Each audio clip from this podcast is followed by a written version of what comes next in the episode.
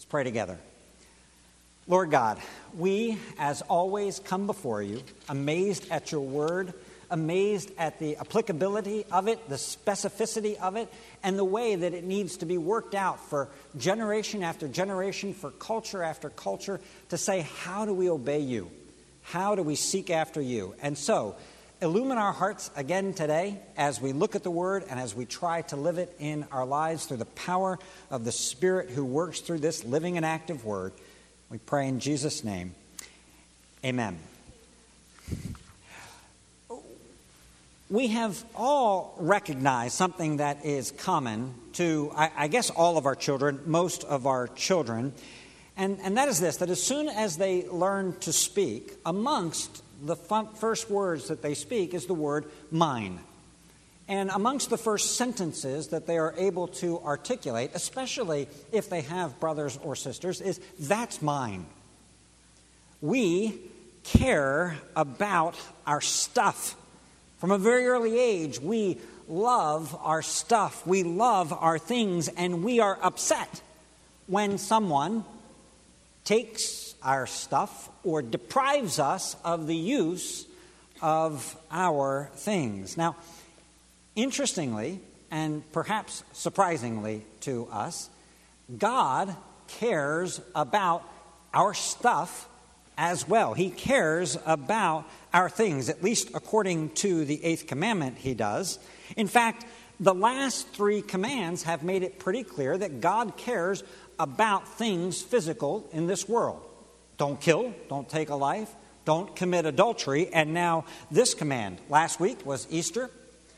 We spoke of the bodily resurrection of Jesus Christ and our bodily resurrection in Christ, all of which is to say that Jesus cares not only for our heart, but for us physically as well, and to at least some degree enough to put it within the Ten Commandments ourselves itself. He cares for our possessions. And thus we have the eighth commandment saying, Do not steal. Now, I want you to take out your bulletins for a second. I want you to turn in your bulletins to page six, page six and seven of the bulletins that you have today. Uh, as you know, as we've worked through the Ten Commandments, I have uh, usually in our affirmation of faith given us something from either the Westminster Shorter Catechism or the Heidelberg Catechism reflecting on the commandments. If you are visiting with us today, uh, we are a confessional church, which is to say, we believe the Bible is the Word of God, and we believe that you can summarize various th- teachings of the Bible, and we do that in these historic creeds of the church the Westminster Confession from the 1640s and the Heidelberg Catechism from the 1560s. They're an explanation of what we believe. Well, today, what I would like to do, I'm going to take a little bit of a risk here because I would like to read for you from the larger catechism. Now, the larger catechism is larger and it is complex, and the language is a little bit arcane in it. So I didn't want to have us do that as a corporate affirmation because it gets, it gets hard to do that, frankly. But I'm going to read it for you at the risk of, of uh, Follow along with me. That's what I'm saying. Just would you, would you read along with it? I know it'll be hard, but, but just follow along with me. What are the duties required in the eighth commandment?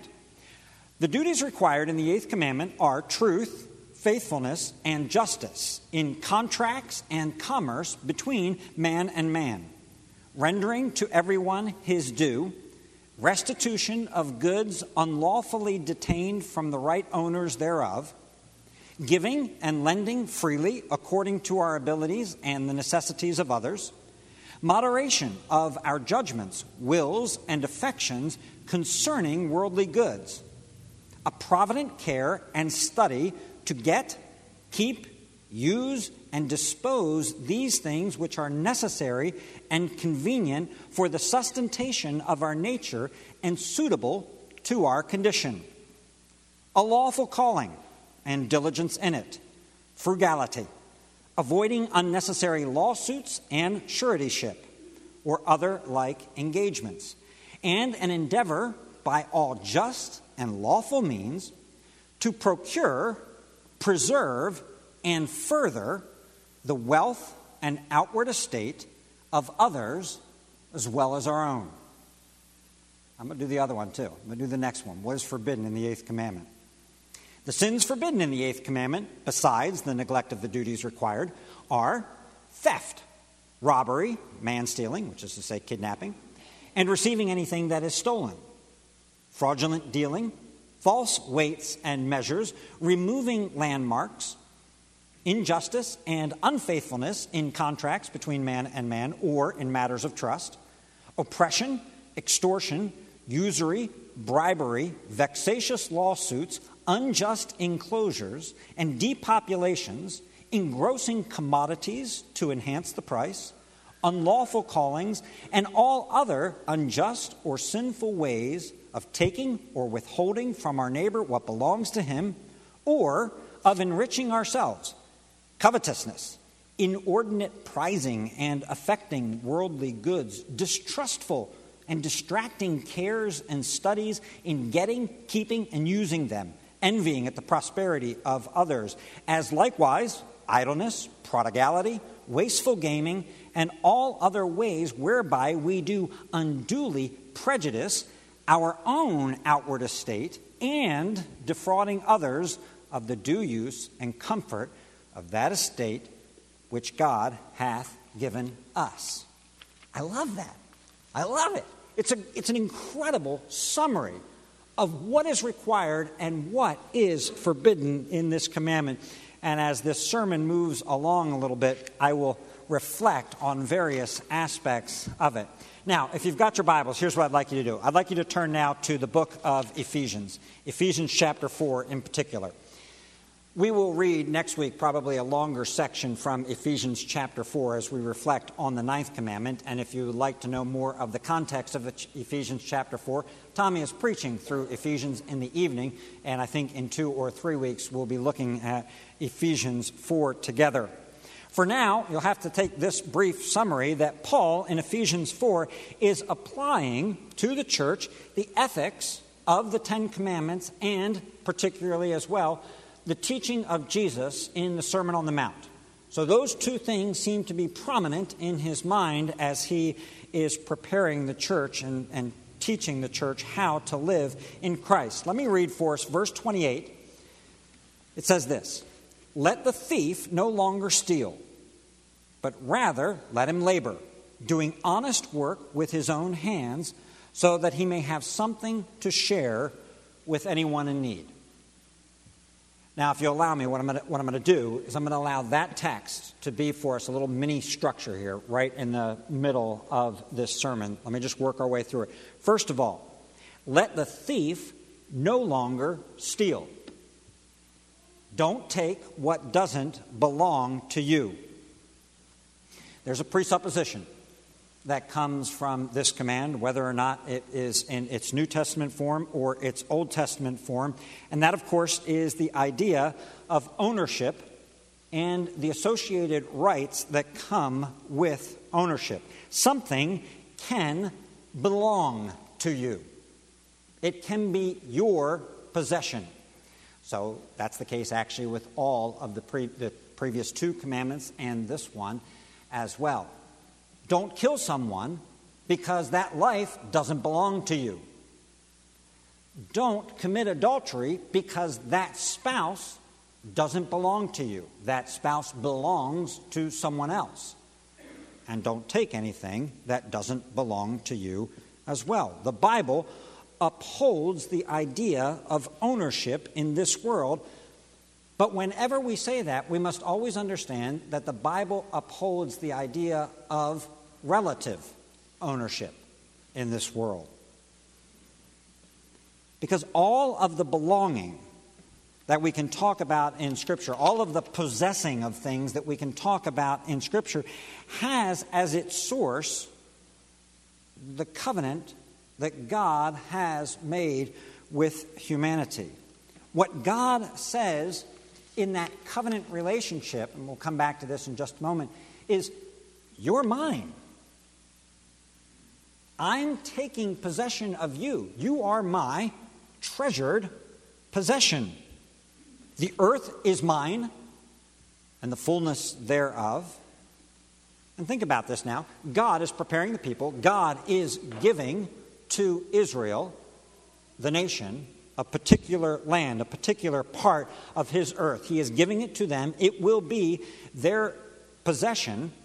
But then, as soon as he gives it to them, we recognize that it becomes a partitioned possession for them. So each one of the tribes has his particular place that they can say, this is our area given to our tribe. And then within that particular tribal area, you have families assigned to various pieces of land within that tribal area.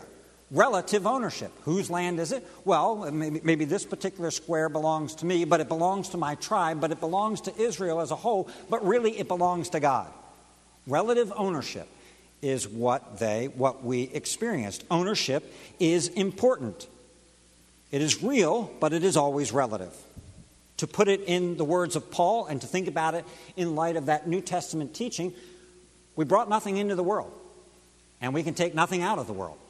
None of the possessions that I call mine, that you call yours in this world, can be taken with you, are Paul's point. And it, that ought to put some perspective on the way that we look at ownership in the world. And, and it does indeed. That's why when we talk about Christian ownership, we find ourselves oftentimes using the word stewardship. Stewardship over the things that have been entrusted to us. Things are presently mine, but they're not ultimately mine. Not exclusively, not only my thing. Now, that all said, understanding ownership, understanding relative ownership, thieves shouldn't steal. What does that mean?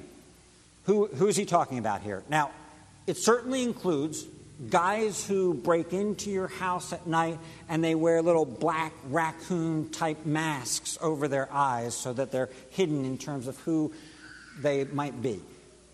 That's true. A thief can look something like that. But even in the passages that I read from Exodus 21 and 22, it's very clear that there's a much broader application about what we're talking about when we're talking about the right use of stuff that belongs to us or that belongs to someone else. And so it includes children, and it certainly includes people who wear white collars as well. We ought not rob our employer of our time or our energy.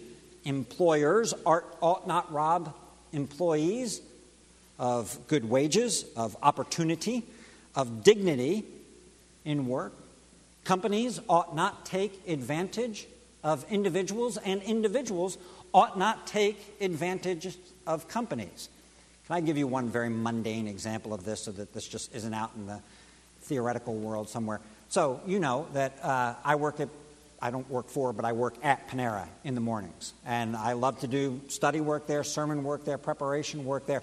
But I have said to them, listen, I know that sometimes you want to kick people out who sit here with one cup of coffee all day. And if you want to kick me out, just kick me out at some point so that I don't take up your table. Now, the reality is, there are not a lot of people there at that time. The tables are never full. But I make sure to leave right before lunchtime when the tables are start, starting to fill up. Because otherwise, I feel like I'd be taking advantage of a company. The principles here don't take advantage of individuals, don't take advantage of companies, and companies don't do it either from your perspective. Don't take advantage of people in need, don't give exorbitant interest. Don't keep the cloak overnight. If you've taken the cloak as a down payment on something, don't keep it overnight. You can only have it for a few hours. Think of for a moment Zacchaeus, the tax collector. I don't know, I guess it was a year ago when we were in Luke chapter 19 talking about that beloved story. And Zacchaeus, he's not a guy who wears a mask, he's a tax collector. But he recognizes as he comes to Jesus and as he stands before him that in fact he is one who has defrauded others. And he says, If I've defrauded anyone, which in this case is true, I'm going to repay them four times what I took from them. And so, Paul's instruction here to the church let the thief no longer steal. But Paul continues What should you do instead? Let the thief no longer steal, but rather let him labor doing honest work with his own hands. In other words, instead of taking advantage of other people, instead of being an abuser of other people, the thief should become a producer. This is not only in the redemptive sense. This is not only a way to say that the thief can be forgiven or that the thief needs to pay something back. It is that. But likewise, Paul is giving to the thief something deeply humanizing. He is reconnecting the thief with the purpose for which mankind, man and woman, have been created namely, to produce, to work, to make of that which has been entrusted to them. He realigns the life of the thief by saying, Work with your hands. Now, using the words of the Catechism uh, that we just read, Paul's exhortation is to secure a lawful calling. Secure something you can do that is tangible, that is practical, be it ever so simple work that you would do with your hands. Now, we recognize that some work that can be done with the hands is very delicate work, the work of a surgeon, and there's other work that you do with your hands that's not delicate at all. That's just digging or just moving something. But you use those hands to do it. And appreciate here the symmetry of what Paul is saying. Hands are things that can be used to take, they're the, they're the instruments of the thief. Not, not the only instruments, but they're the instruments of a thief. Paul's saying, I, I want to reuse the things that are right in front of you. I want to now employ those in producing something with these very hands that have been given to you by God. Use them for that purpose. Now, how should you do the work that has been given to you? How should this redeemed thief do his work? Well, he should do it lawfully, a lot of the things that are written in the catechism as well, with truth, with faithfulness, with justice in contracts and commerce, with, uh, with true weights and measures. I've been to a market in London, and right across on the top of the market. false weight is an abomination to the Lord. With truth and with justice and all the things that we do. To what end should the work be done of this former thief? Well, I'm not going to go into this. You can look at Ephesians 6. This is stuff we, we've heard from other portions of Scripture. He should do it to the end of the glory of God. All of our work, whatever it is, whatever, whether it's a great work that he's doing with his hands, an artistic work that he's doing with his hands, or whether it's just a, a, very common work that he's doing with his hands, do it to the glory of God. And Paul writes about that in Ephesians 6 5 and following. But let me go back for a moment to the end of the larger catechism. Take that back out for a moment, 6, uh, page 6 and 7. We have this responsibility. And this is the very last phrase it starts right at the top of page 7. To endeavor by all just and lawful means to procure, preserve, and further the wealth and outward estates of others as well as our own. Hear that clearly. The Lord commands you to procure, preserve, and further wealth. In fact, Deuteronomy 8:18, you don't have to turn to it right now. Deuteronomy 8:18 says this. It is the Lord who gives you the power to produce wealth that he may confirm his covenant with you.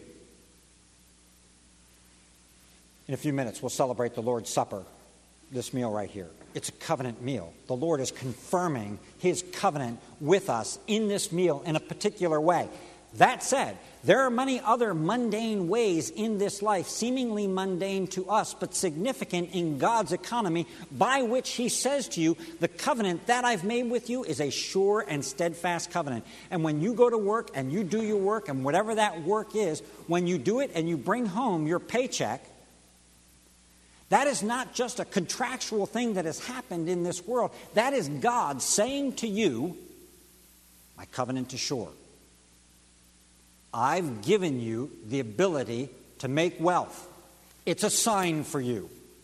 It's an everyday sign, but it's a sign for you that I'm the one who has done this. Be your work, be your wealth, little or great.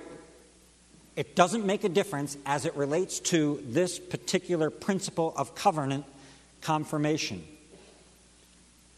When you receive your paycheck, here's the statement that God is making to you You belong to me. That's covenant confirmation. You belong to me. And the reason you just got that check in your hand is because you belong to me. I've given you in my covenant the power to make wealth. Let it sink in for a moment. And here it put in the reverse. It, it, question 142 is 142 brings it to an end, what is forbidden in the requirement. It puts it in the reverse, saying this All other ways, and these are what is forbidden, all other ways whereby we do unjustly prejudice our own outward estate and defrauding ourselves of the due use and comfort of that estate which God has given to us. Now, you're going to have to sit and you're going to have to think about that a little bit. God forbids you to foolishly use what He has given to you for your enjoyment, for your sustentation, as it said in that other phrase there, in a word that we don't certainly use very much. God doesn't want you to make foolish financial decisions. He doesn't want you to make absurdly risky investments. He doesn't want you to spend foolishly. He doesn't want you to build a plywood shed and live in it because you think it will make you a more spiritual person, thus divesting yourself of the foolish trappings of this world. That is not God's command to you. He doesn't want you to stop working and just wait for his return, as some of the Thessalonians were guilty of doing. He doesn't want the thief, now listen to this, to stop world hunger. He doesn't say to the thief, listen, you, you have to become the champion of ending world poverty the instruction that Paul gives to this thief is far more simple than that. Maybe there are people who are called specifically to tremendous works on behalf of the world for the relief of poverty and for the relief of the afflicted, but to a thief, and that is to say, to most of us, here's the call go and work with your hands. Procure, secure, and further your wealth. In general, God wants people to work and He wants people to make wealth. A, a Dutch theologian is one that I've quoted a couple of times. Douma wrote, wrote a book on the Ten Commandments. God wants us to be able to enjoy our wealth, and I know we hear that with like lots of zeros after it. Just you can hear it with a dollar. God wants us to be able to enjoy our wealth without an aftertaste. That make sense? Without an aftertaste. Without that sense hanging right behind you, I'm guilty. I should have done something else with this. I shouldn't have had the hamburger. I should have had beans. And I could have used the other 95 cents for this or that or the other thing. No aftertaste. Having said that, a trust that all of us are acutely aware, right? You can't be unaware of the monumental temptation that this sets before us. The great and incredible idolatry of wealth is not pretend and it's not imaginary for any culture, any people, anywhere, at any time. And it's certainly not imaginary for us. Idolatry of wealth is pandemic, it is proverbial, it is almost cliche. So hear what Paul says. 428. I'm going to read the whole verse now. Let the thief no longer steal, but rather let him labor, doing honest work with his own hands, so that he may have something to share with anyone in need. Work for the glory of God. Work to provide for yourself. Work so that you can have something, whatever the amount, to give, to share with others. In other words, Paul says, I want you to do the complete opposite of what you used to do. The opposite of steal is give. I want you to become not only a producer, I want you to become a giver on behalf and to other people. The Heidelberg Catechism gets at this. It's at the bottom of page 7. It seems to me to be a summary uh, of, of the teaching of Jesus in the Sermon on the Mount. What does God require of you in this commandment? This is Heidelberg 111. That I do whatever I can for my neighbor's good, that I treat others as I would like them to treat me, and that I work faithfully so that I may share with those in need. That's what I'm required to do. Stated beautifully, stated simply, stated personally. Westminster requires of us to take into account not only ourselves but others. Now, here's the way it was in the larger catechism that we procure, preserve, and further the wealth and outward state, estate of others as well as our own. In the shorter catechism, it says this the eighth commandment require the lawful procuring and furthering the wealth and outward estate of ourselves and others. Now, I don't know if you caught that right there. You can look at it on the two pages there. The order is reversed. Uh, the, the shorter catechism begins with ourselves and then goes to others. The larger catechism says, You do it for others and then for ourselves. Now, I don't know why. I, I don't know why that is. I mean, if I were writing them, the reason I would do it is just to get people to think. I just reversed the order just to make you, make you think a little bit. Maybe that's the reason that they reversed the order of the two in that place. But note this thinking of others' welfare and thinking of others' wealth and the development of others' wealth, working to further their wealth, is not an afterthought, nor is it a mere byproduct of economic self interest.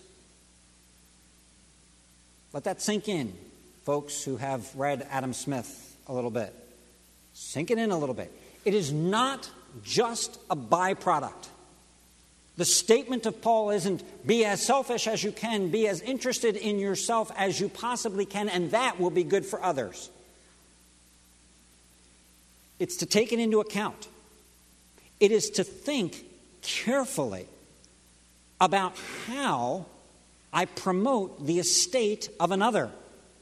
That has got to be for us a deliberate, active, and conscious part of our work decisions and even of our purchasing decisions. I don't want to make this, I'm going to be out of my league in like one sentence. Can I say that? All right, I'll say it. Uh, so, if my neighbor owns a hardware store, let's just say that my next door neighbor owns a hardware store, and I have a question of whether I'm going to buy a rake from my neighbor who owns a local hardware store or from somebody who owns a hardware store and lives in Arkansas, theoretically. What do I choose? Well, I don't know that I always have to make the same decision about that. I don't know we have a this must be always done this way.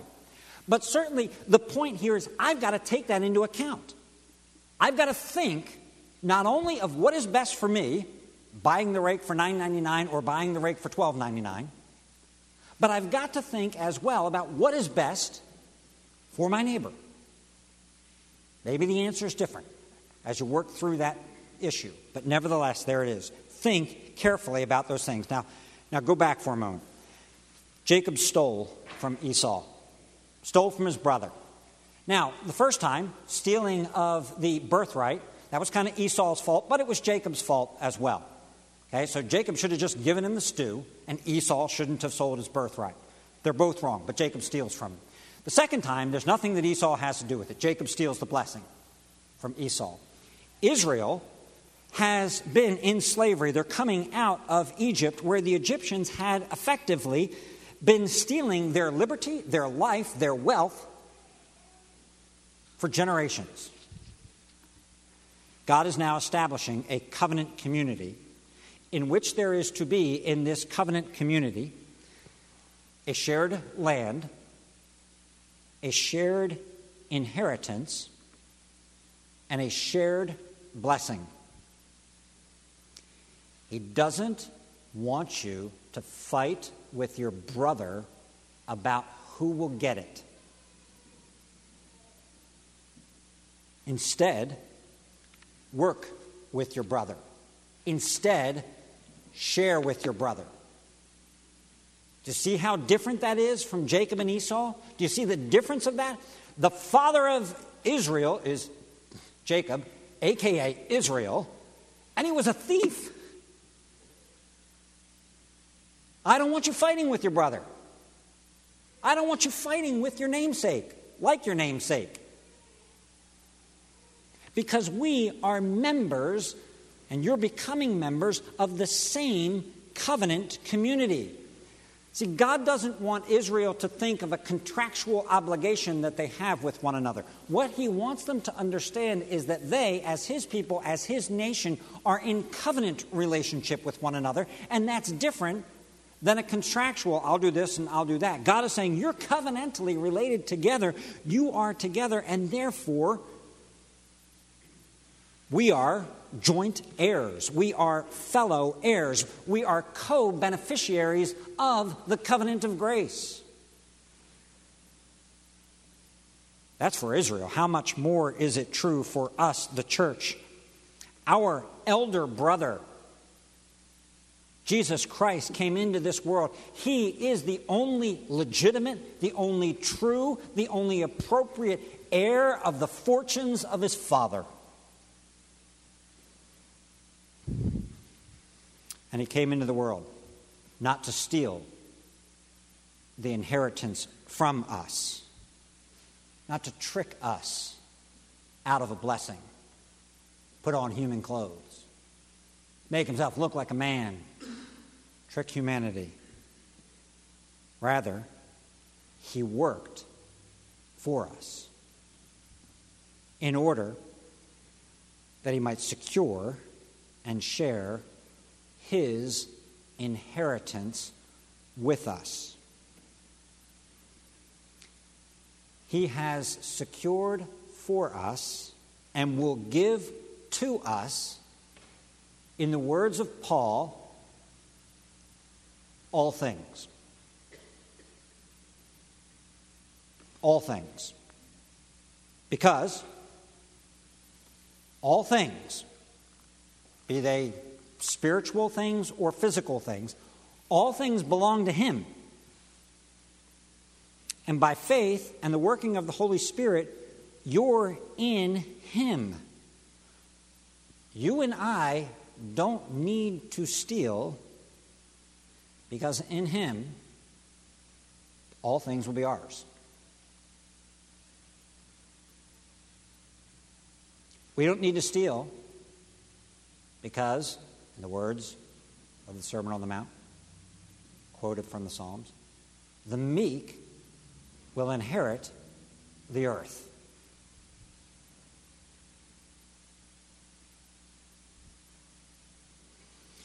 He made Israel Yahweh made Israel his treasured possession. Listen to the language.